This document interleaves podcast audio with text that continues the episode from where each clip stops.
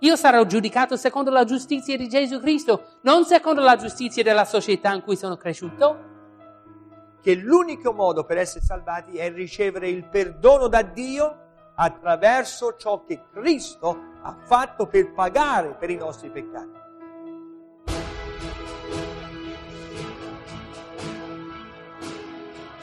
Versetto 1 e 2. Li stiamo memorizzando. Vi esorto dunque, fratelli, per le compassioni di Dio, a presentare i vostri corpi, il che è il vostro ragionevole servizio, quale sacrificio vivente, santo e accettevole a Dio.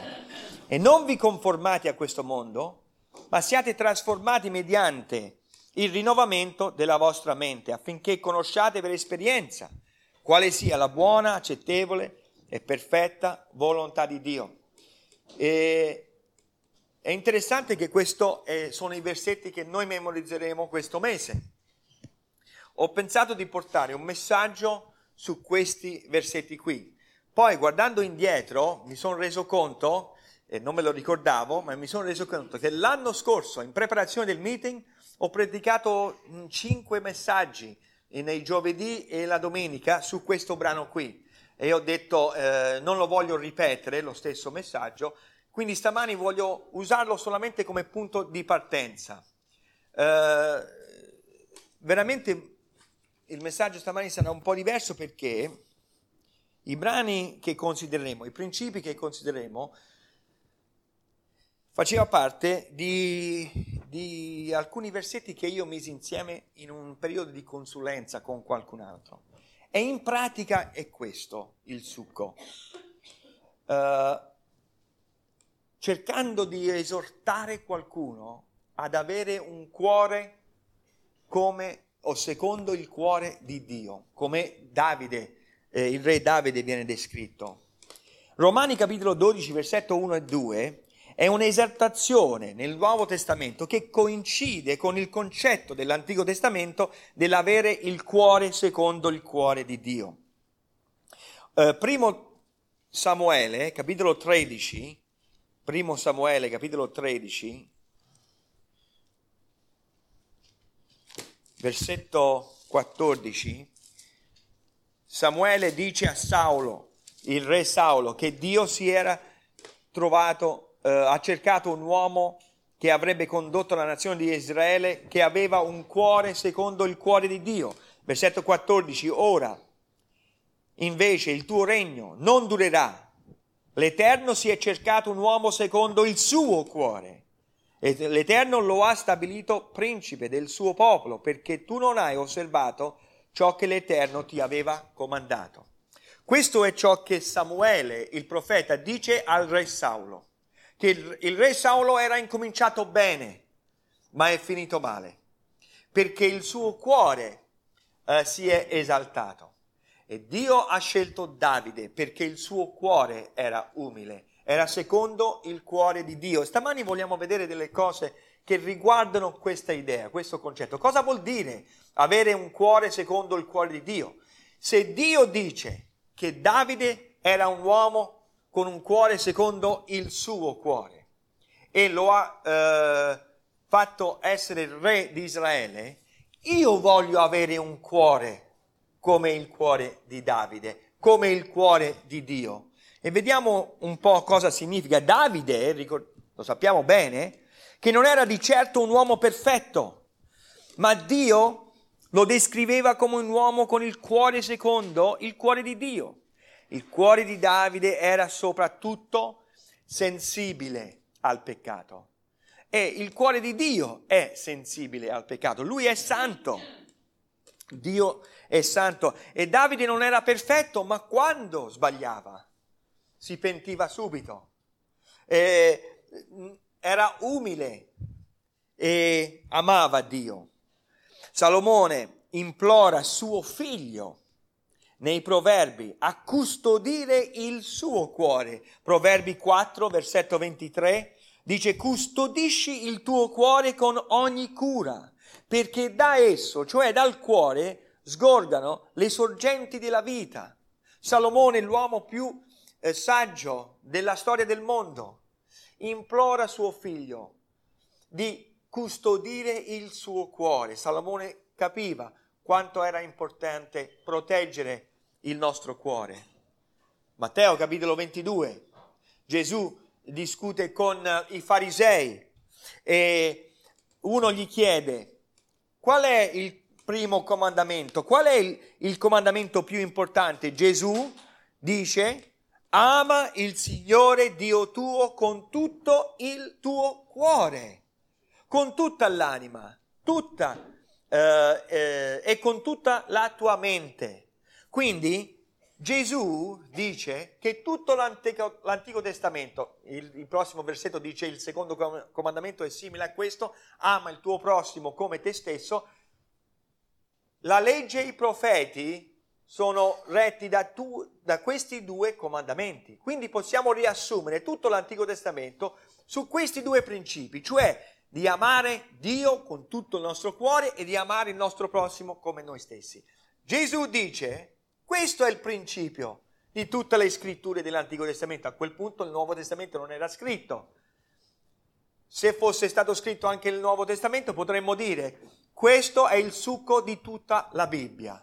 Ama Dio con tutto il tuo cuore. Infatti nel Nuovo Testamento vediamo il versetto in Romani 12, vi esorto dunque, fratelli, per le compassioni di Dio, a presentare i vostri corpi, il che è il vostro ragionevole servizio, quale sacrificio vivente, santo e accettevole a Dio. Cioè, noi dovremmo presentare le nostre vite come dei sacrifici viventi. Ti senti male? Ok. Allora, noi dovremmo dare onestamente il nostro cuore a Dio. Se ti senti male puoi uscire magari, ok? Ok. Il cuore, secondo il cuore di Dio, dice in pratica, Signore, io voglio essere a posto con te più di ogni altra cosa. Questo è ciò che sto cercando di dire. Noi dovremmo avere questo atteggiamento. Noi dovremmo avere questo cuore che dice al Signore, Signore, io voglio essere a posto con te, non mi importa di nient'altro. Io voglio che tra me e te sia tutto a posto. Questo è in pratica il significato di avere il cuore secondo il cuore di Dio. Davide voleva a tutti i costi avere il suo cuore a posto con Dio. E questo è ciò che noi dovremmo avere. Come è, domanda, come è il cuore secondo il cuore di Dio? Cioè, come si descrive il cuore secondo il cuore di Dio? Innanzitutto il cuore secondo il cuore di Dio significa avere il cuore contrito. Questi sono dei versetti a cui io faccio riferimento eh, molto spesso. Allora, ehm, Salmo 34, 18. Per qualche motivo non ce l'ho tutti stampati qui. Mm.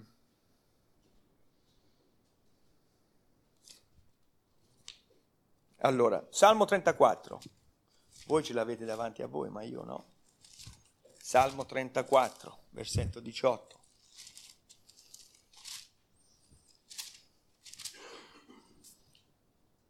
L'Eterno è vicino a quelli che hanno il cuore rotto e salva quelli che hanno lo spirito affranto. Se avete le vostre Bibbie aperte, mi ricordo perché non l'ho stampati questi versetti, perché volevo che noi aprissimo ai salmi, perché ci sono vari versetti che vogliamo vedere nei salmi uno dietro all'altro. Il cuore secondo il cuore di Dio significa avere un cuore contrito. Salmo 34, 18 dice l'Eterno è vicino a quelli che hanno il cuore rotto e salva quelli che hanno lo spirito affranto. E noi dobbiamo avere l'atteggiamento che, eh, che noi abbiamo, noi sentiamo il bisogno del perdono. Salmo 51, girate al Salmo 51. Salmo 51, versetto 2. Davide scrive questo salmo poco dopo l'episodio del suo grandissimo peccato con Bathsheba.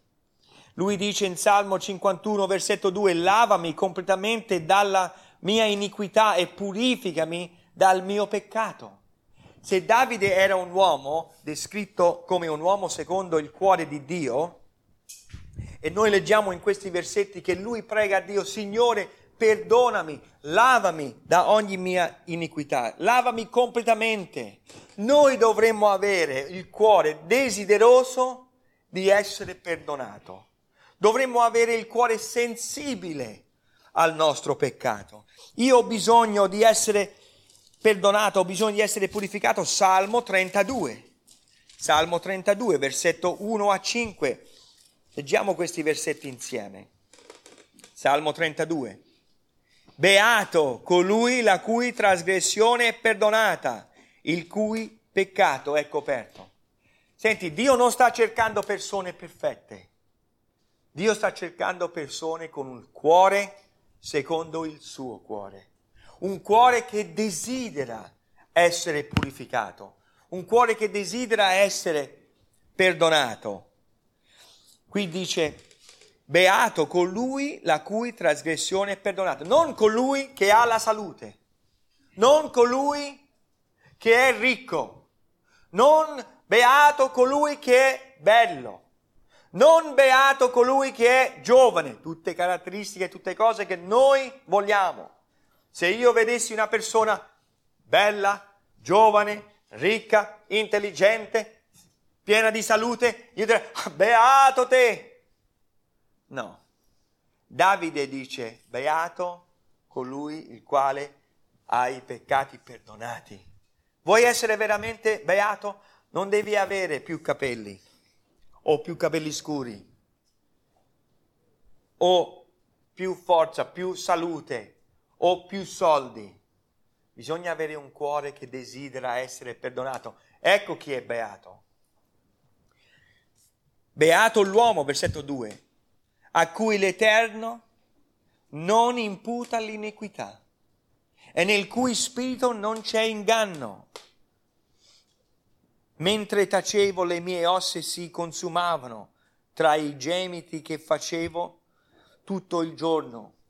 Quando lui non era desideroso, quando ancora non and- era andato davanti al Signore chiedendo il perdono, lui diceva che le sue ossa dentro di sé eh, eh, si consumavano.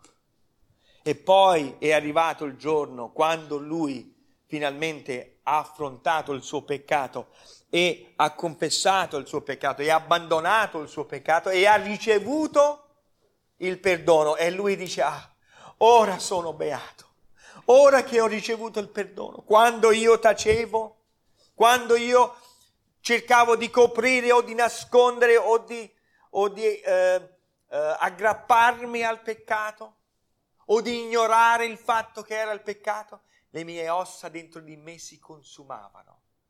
Oh, ma ora che sono andato davanti al Signore, Lui mi ha perdonato, sono beato. E Lui dice, beati tutti quelli eh, le cui trasgressioni sono perdonate. Versetto 4, poiché giorno e notte la tua mano pesava su di me, il mio vigore era diventato simile all'arsura d'estate. Versetto 5, davanti a te ho riconosciuto il mio peccato, non ho coperto la mia iniquità, ho detto confesserò le mie trasgressioni all'Eterno. Confessare significa ammettere, significa dire la stessa cosa del tuo peccato che Dio dice del tuo peccato. E tu hai perdonato l'iniquità del mio peccato. Versetto 5 è la chiave. Io ho deciso che non coprirò più, non giustificherò più, non ignorerò più il mio peccato. Confesserò, ammetterò. E tu mi hai perdonato. Questo è perché lui può dire, come ha detto nel primo versetto, beato. Ora sono beato, dice Davide. Prima avevo le ossa consumate, ora sono beato. Perché era perfetto Davide? Perché non aveva mai sbagliato? Assolutamente no. Perché lui aveva il cuore contrito e lui andò davanti all'Eterno, smise di tacere, aprì il suo cuore al Signore e il Signore lo ha perdonato e lui diventa un uomo beato. Io ho bisogno della tua parola, della tua verità per essere istruito e guidato da essa. Questo è ciò che il cuore contrito dice. Questo è il cuore secondo il cuore di, di Dio. Salmo 119, versetto 34, Davide dice, dammi intelligenza e io custodirò la tua legge. Sì, la osserverò con tutto il cuore. Noi abbiamo bisogno della parola di Dio. Il salmista dice io voglio imparare la tua legge, la legge di Dio che cos'è? È la sua parola. E il salmista dice insegnami la tua, la tua legge e io lo osserverò. Noi abbiamo bisogno della parola di Dio. Io voglio conoscerti. Questo è l'atteggiamento che ha il cuore contrito.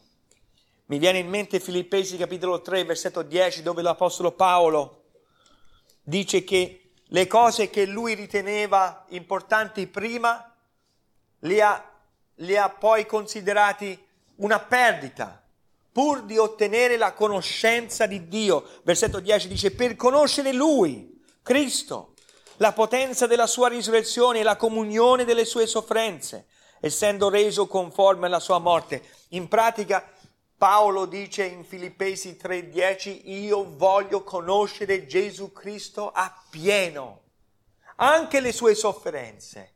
Io voglio conoscere Cristo. Questo è il cuore secondo il cuore di Dio.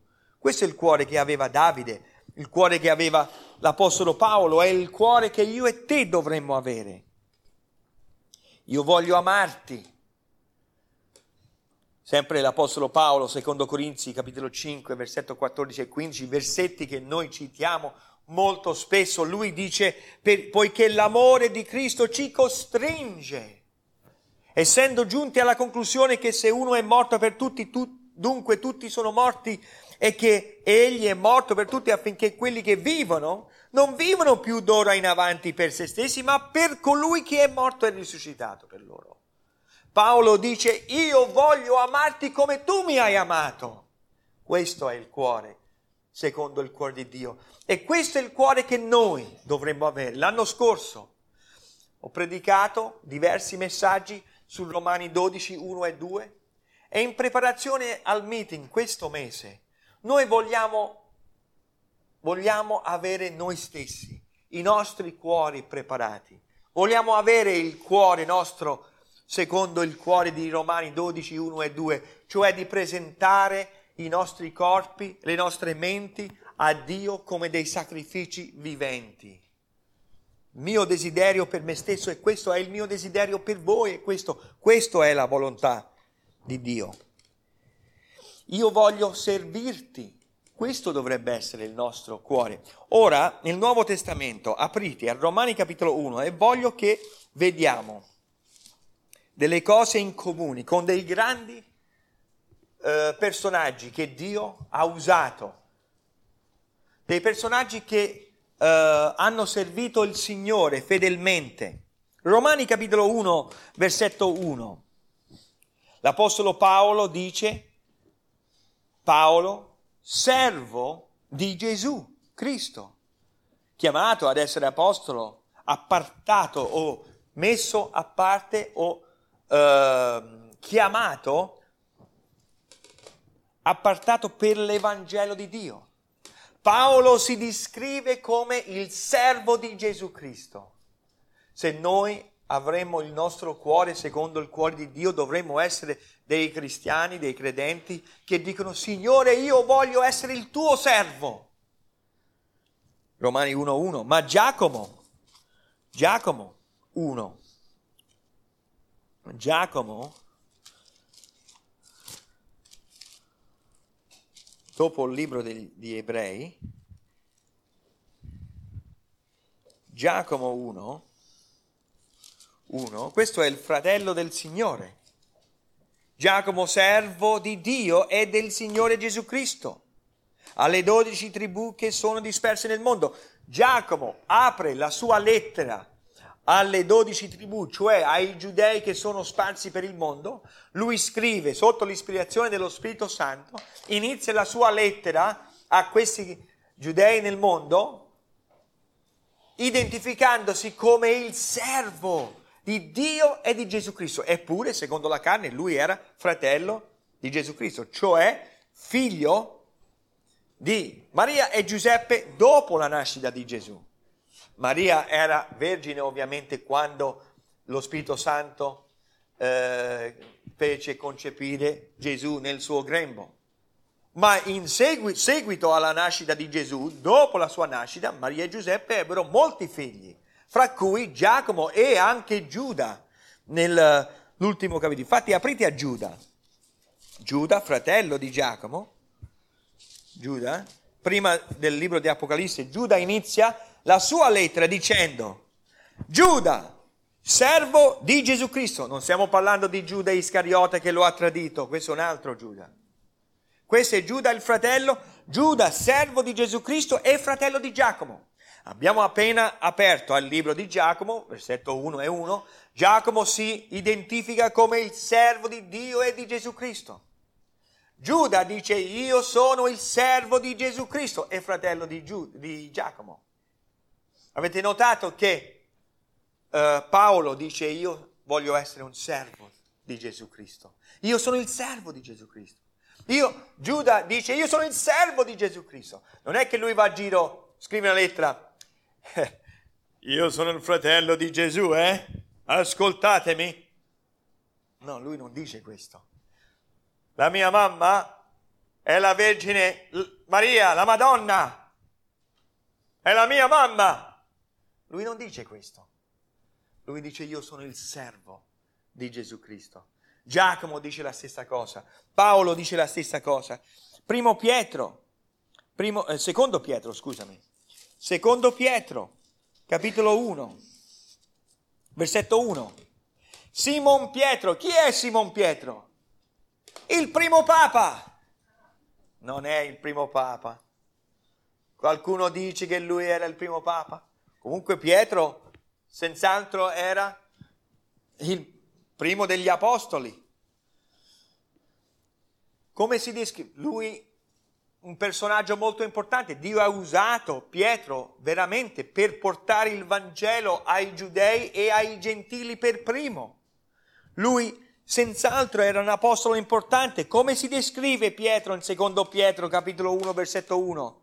Simon Pietro, servo. Non Simon Pietro, il discepolo più importante, più strettamente associato con Gesù.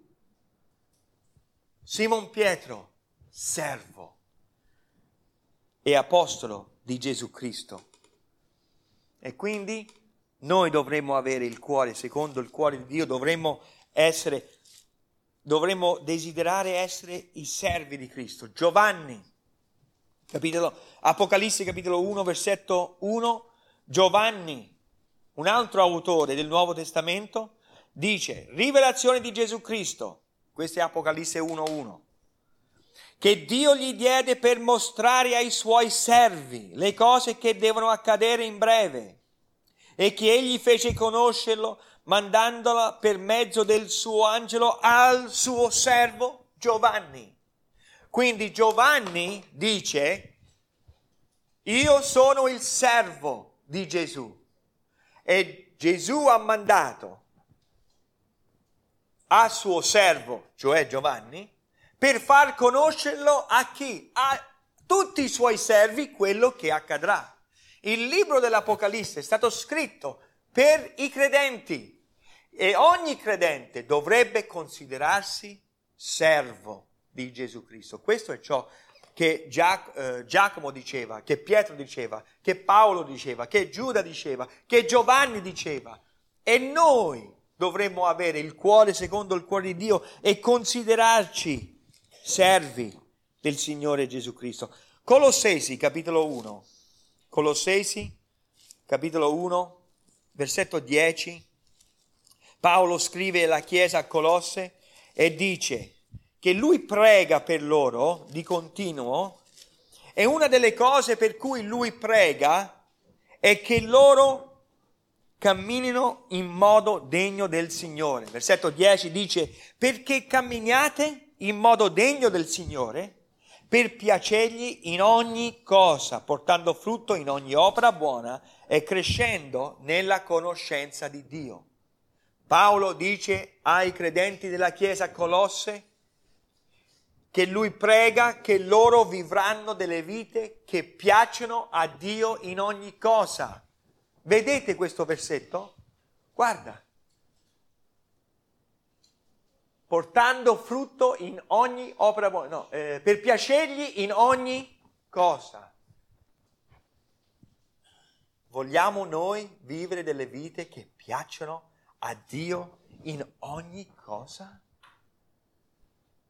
Paolo pregava per i credenti a Colossi che loro fossero dei credenti con cuori secondo il cuore di Dio, per piacergli in ogni cosa.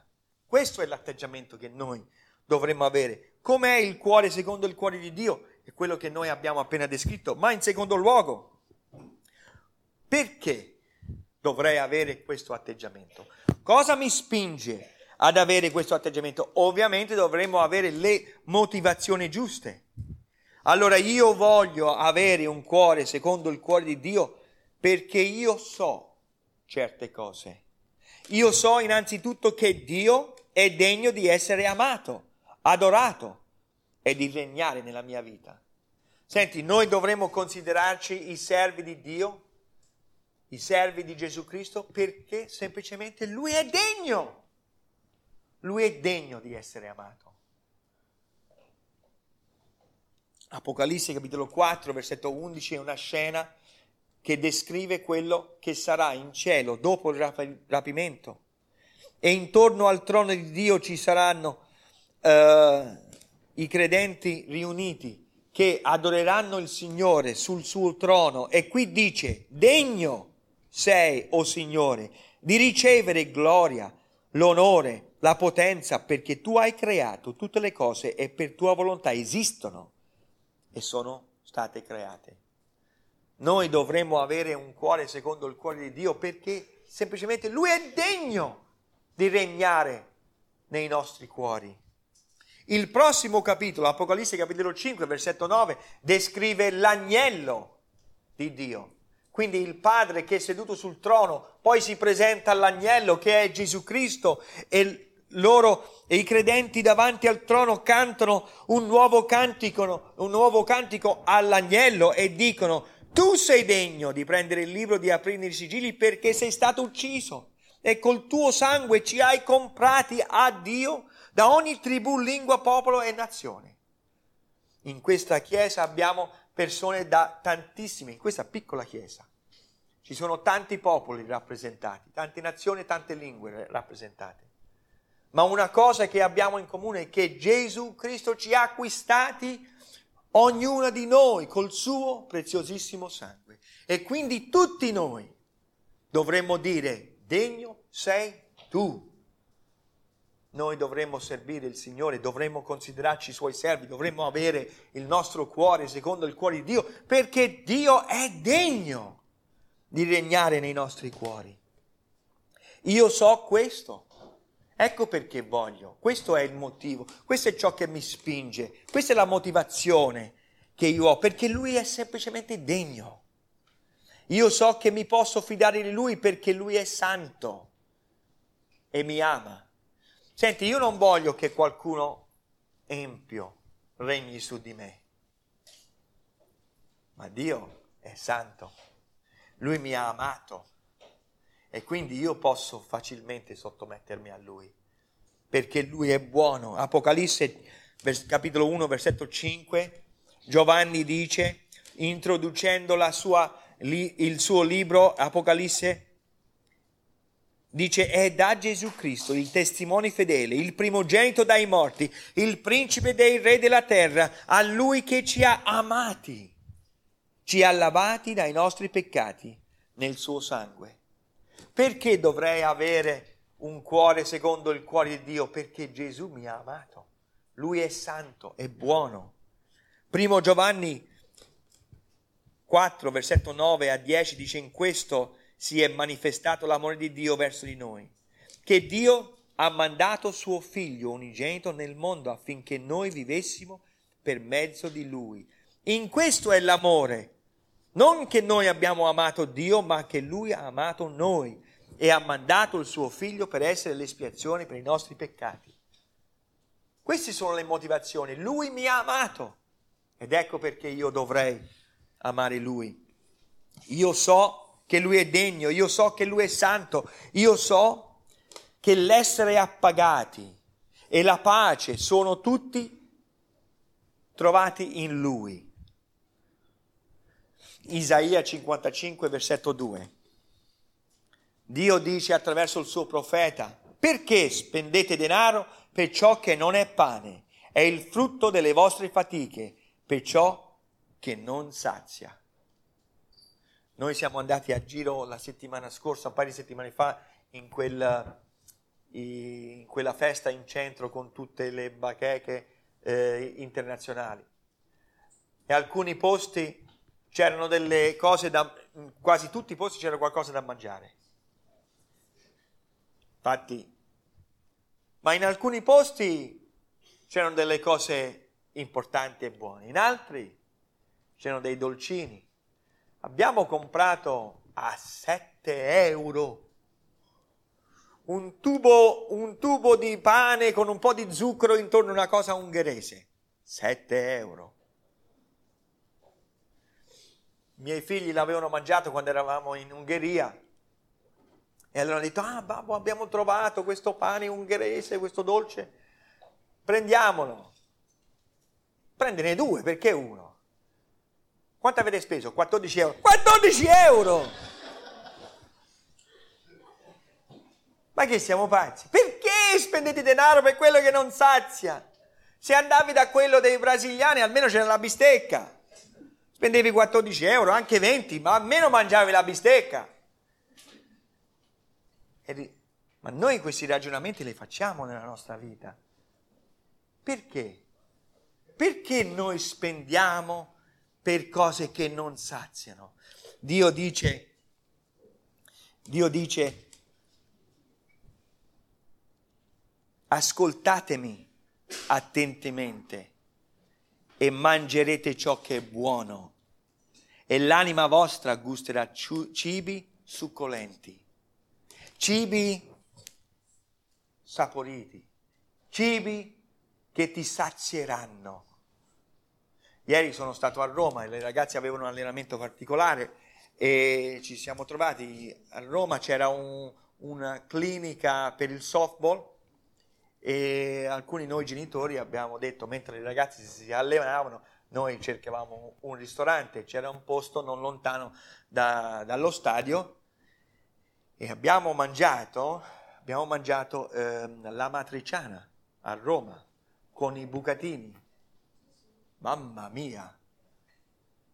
Non ho speso più di tanto, ma io non ho neanche finito il piatto. Mi sono saziato ero pieno ed era buono. Io pensavo di trovare un posto lì vicino per prendere una schiaccina o un hamburghino o qualcosa. No. Quest'altro genitore ha detto: No, no, io so un ristorante qui. Qualcuno mi ha detto: Siamo andati a mangiare la matriciana, qualcosa che sazia. Noi questi ragionamenti li facciamo nella nostra vita. Perché non li facciamo quando si tratta delle cose veramente importanti? Il Signore dice: Cosa dice? Ascoltatemi attentamente. Non l'ho detto io. Dio dice, ascoltatemi attentamente e sarete saziati. Queste sono le parole che di- Gesù dice alla donna samaritana. Lui dice, ma chi beve dell'acqua che io gli darò non avrà mai più sete in eterno. Se, be- se berrai da questo pozzo, la sete ti tornerà del pozzo del mondo, ma se tu berrai dell'acqua che io ti do, diventerà una fonte d'acqua viva che zampilla in vita eterna, quello che soddisfa veramente. Tutti noi dovremmo desiderare essere saziati da Dio stesso. Quindi noi il, noi, il nostro cuore dovrebbe essere il cuore secondo il cuore di Dio, un cuore contrito. Noi dovremmo, eh, noi possiamo farlo perché sappiamo che Lui è degno, che Lui ci ha amato, che Lui è santo e che Lui soddisferà veramente il nostro cuore. E questo mi conduce ad una decisione che io devo prendere. Io devo decidere di avere un cuore secondo il cuore di Dio. Io accetto da te la riprensione e la correzione perché io so che tu lo fai per il mio bene. Proverbi capitolo 3 versetto 12 dice perché l'Eterno corregge colui che egli ama, come un padre il figlio che gradisce. Dio corregge i figli che lui ama. Ebrei capitolo 13, 12 dice la stessa cosa e Apocalisse capitolo 3 dice la stessa cosa. Quindi l'Apocalisse riguarda il futuro, Ebrei riguarda il presente, Proverbi riguarda il passato e lui in ogni parte del, della Bibbia lui dice egli riprende i figli che gradisce, quelli che ama. Noi dovremmo avere l'atteggiamento che accettiamo la riprensione da Dio. Senti, io non mi sono mai sentito amato da Dio quanto quando ero ripreso da Lui. Perché se Dio mi riprende vuol dire, vuol dire che Lui mi ama, vuol dire che Lui ci tiene.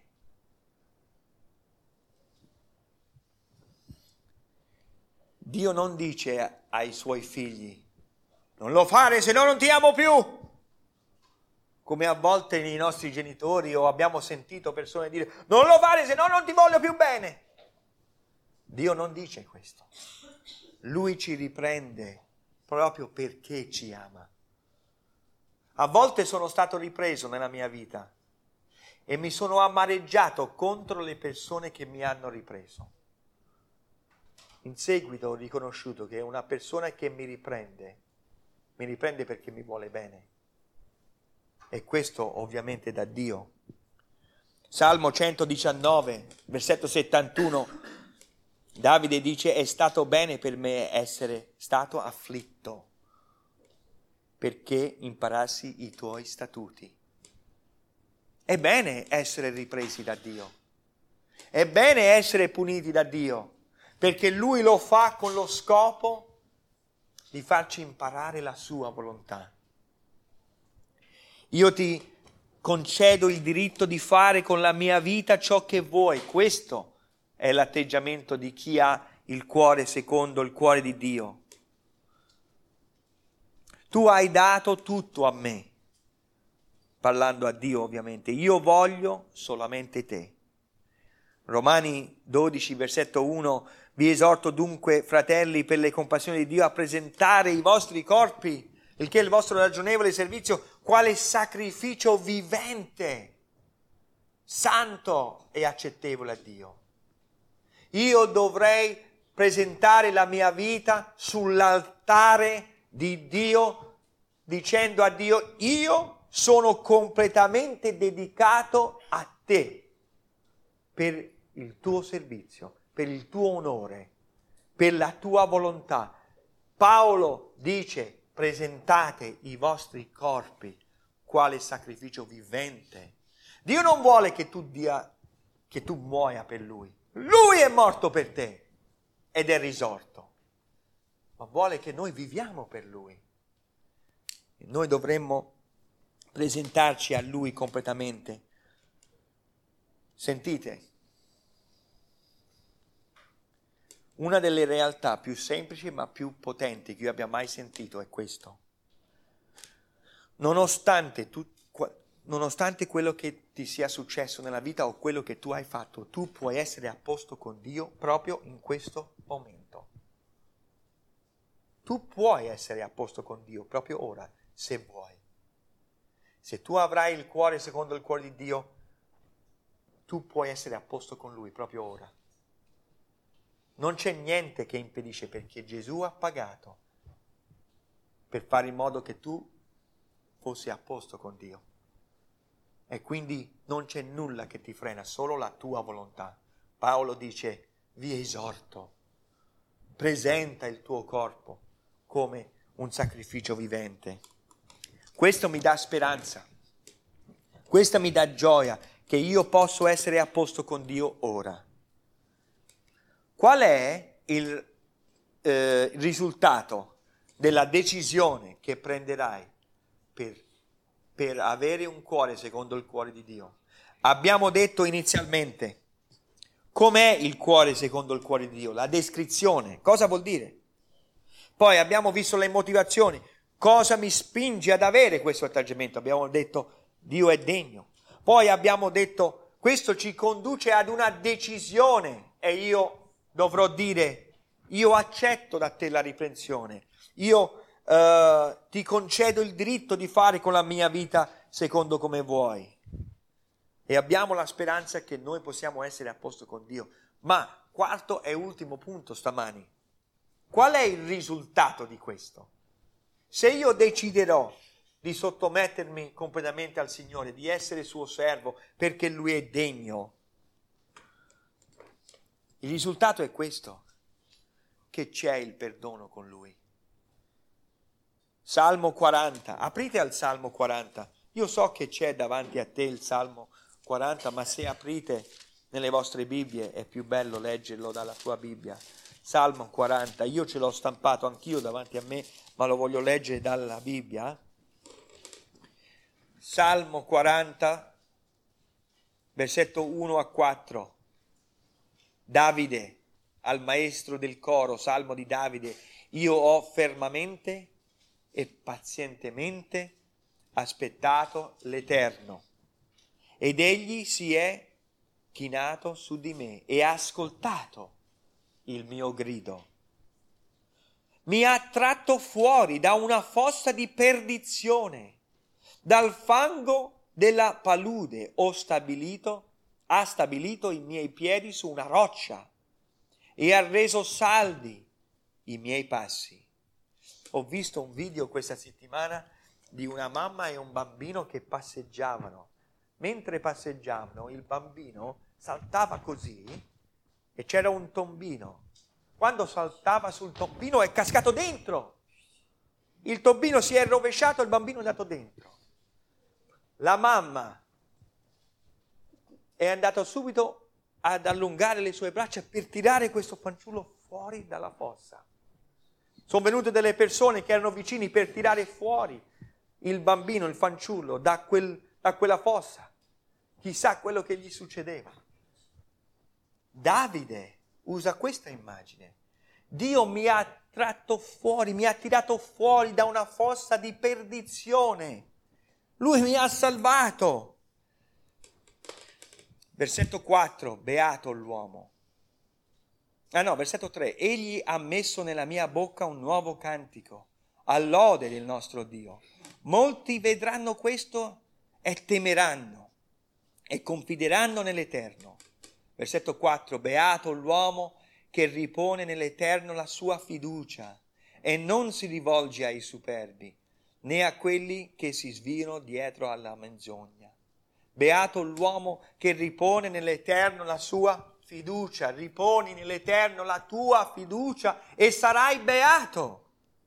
Questo è il risultato di avere il cuore secondo il cuore di Dio. Sarai beato, sarai perdonato, sarai stabilito su una roccia. Dio metterà un nuovo cantico nella tua bocca. Isaia 55, versetto 6 a 9 dice cercate l'Eterno mentre lo si può trovare, invocatelo mentre è vicino, lasci l'empio la sua via e l'uomo impuro i suoi pe- pensieri e ritorni all'Eterno che avrà compassione di lui e al nostro Dio che perdona largamente. Poiché i miei pensieri, dice Dio, i miei pensieri non sono i vostri pensieri né le vostre vie le mie vie, dice l'Eterno. Come i cieli sono più alti della terra, così le mie vie sono più alte delle vostre vie i miei pensieri più alti dei vostri pensieri. Cosa significa questo? I pensieri di Dio non sono quelli nostri. Se qualcuno pecca contro di noi continuamente e chiedono perdono, dopo un po' ci amareggiamo e non siamo pronti a perdonare. Ma Dio non è come noi. Lui perdona largamente. Lui è pronto, le sue vie non sono le nostre vie. Le nostre vie sono di non avere compassione, di non perdonare, di rimanere amareggiati contro le persone. Ma le vie di Dio non sono queste vie, le sue vie sono più alte delle nostre vie. Lui perdona largamente. Questo è il risultato di chi decide di sottomettersi completamente a Dio, ad avere un cuore secondo il cuore di Dio. Si può dire che se tu non lo hai, non avrai tutte queste benedizioni, non avrai tutta questa pace. Romani capitolo 5 versetto 1 dice giustificati, ovvero essendo giustificati per fede abbiamo pace presso Dio. C'è qualcuno qui che vuole la pace? Giustificati dunque per fede abbiamo pace presso Dio. Avevamo iniziato il discorso dicendo, noi dovremmo avere questo atteggiamento di dire Signore io voglio essere a posto con te a tutti i costi, io voglio che ci sia pace tra me e te. Questo è il cuore, secondo il cuore di Dio. E noi possiamo avere pace con Dio per mezzo di Gesù Cristo, nostro Signore. La conclusione è questa. Non essere indifferente. Cosa dice Gesù alla Chiesa? All'Eodicea, la Chiesa che era indifferente. L'indifferenza è uno dei più gravi peccati in cui possiamo, possiamo trovarci. L'indifferenza, cioè pensare di essere a posto, pensare di non avere bisogno, pensare di essere ricchi, di non aver bisogno di nulla, dice Gesù alla Chiesa all'Odicea. E il risultato non sarà piacevole. Ma cosa conclude Gesù alla Chiesa di Laodicea? Cos- qual è il suo appello a questa Chiesa? La Chiesa indifferente che pensava di non aver bisogno di nulla, che viene ripresa. La conclusione di Gesù a quella Chiesa è questo. Versetto 20, ecco io sto alla porta e busso. Se qualcuno ode la mia voce e apre la porta, io entrerò da lui e cenerò con lui ed egli con me. Cenare insieme vuol dire c'è comunione. Gesù è, a, è alla porta del tuo cuore e bussa e dice abbi un cuore secondo il cuore di Dio. Gesù sta bussando alla porta del tuo cuore e vuole entrare, ma dici, dipende da te. Se tu aprirai il tuo cuore a Lui, lui entrerà, cenerà con te, ci sarà comunione con Gesù Cristo. C'è qualcosa di più importante di quello? Non, vol- non dice non avrai più problemi, ma i problemi della vita li affronti bene quando c'è comunione con Gesù Cristo. Nessuno ha mai sofferto come Gesù Cristo, lui sa come soccorti. Lui sa tu hai bisogno di avere comunione con Lui. E Gesù è alla porta che bussa alla Chiesa che dice all'individuo che è indifferente, dice smetti di essere indifferente, apri il tuo cuore e io entrerò e cenerò con te. Chi vuole avere questo atteggiamento? Apri il tuo cuore al Signore.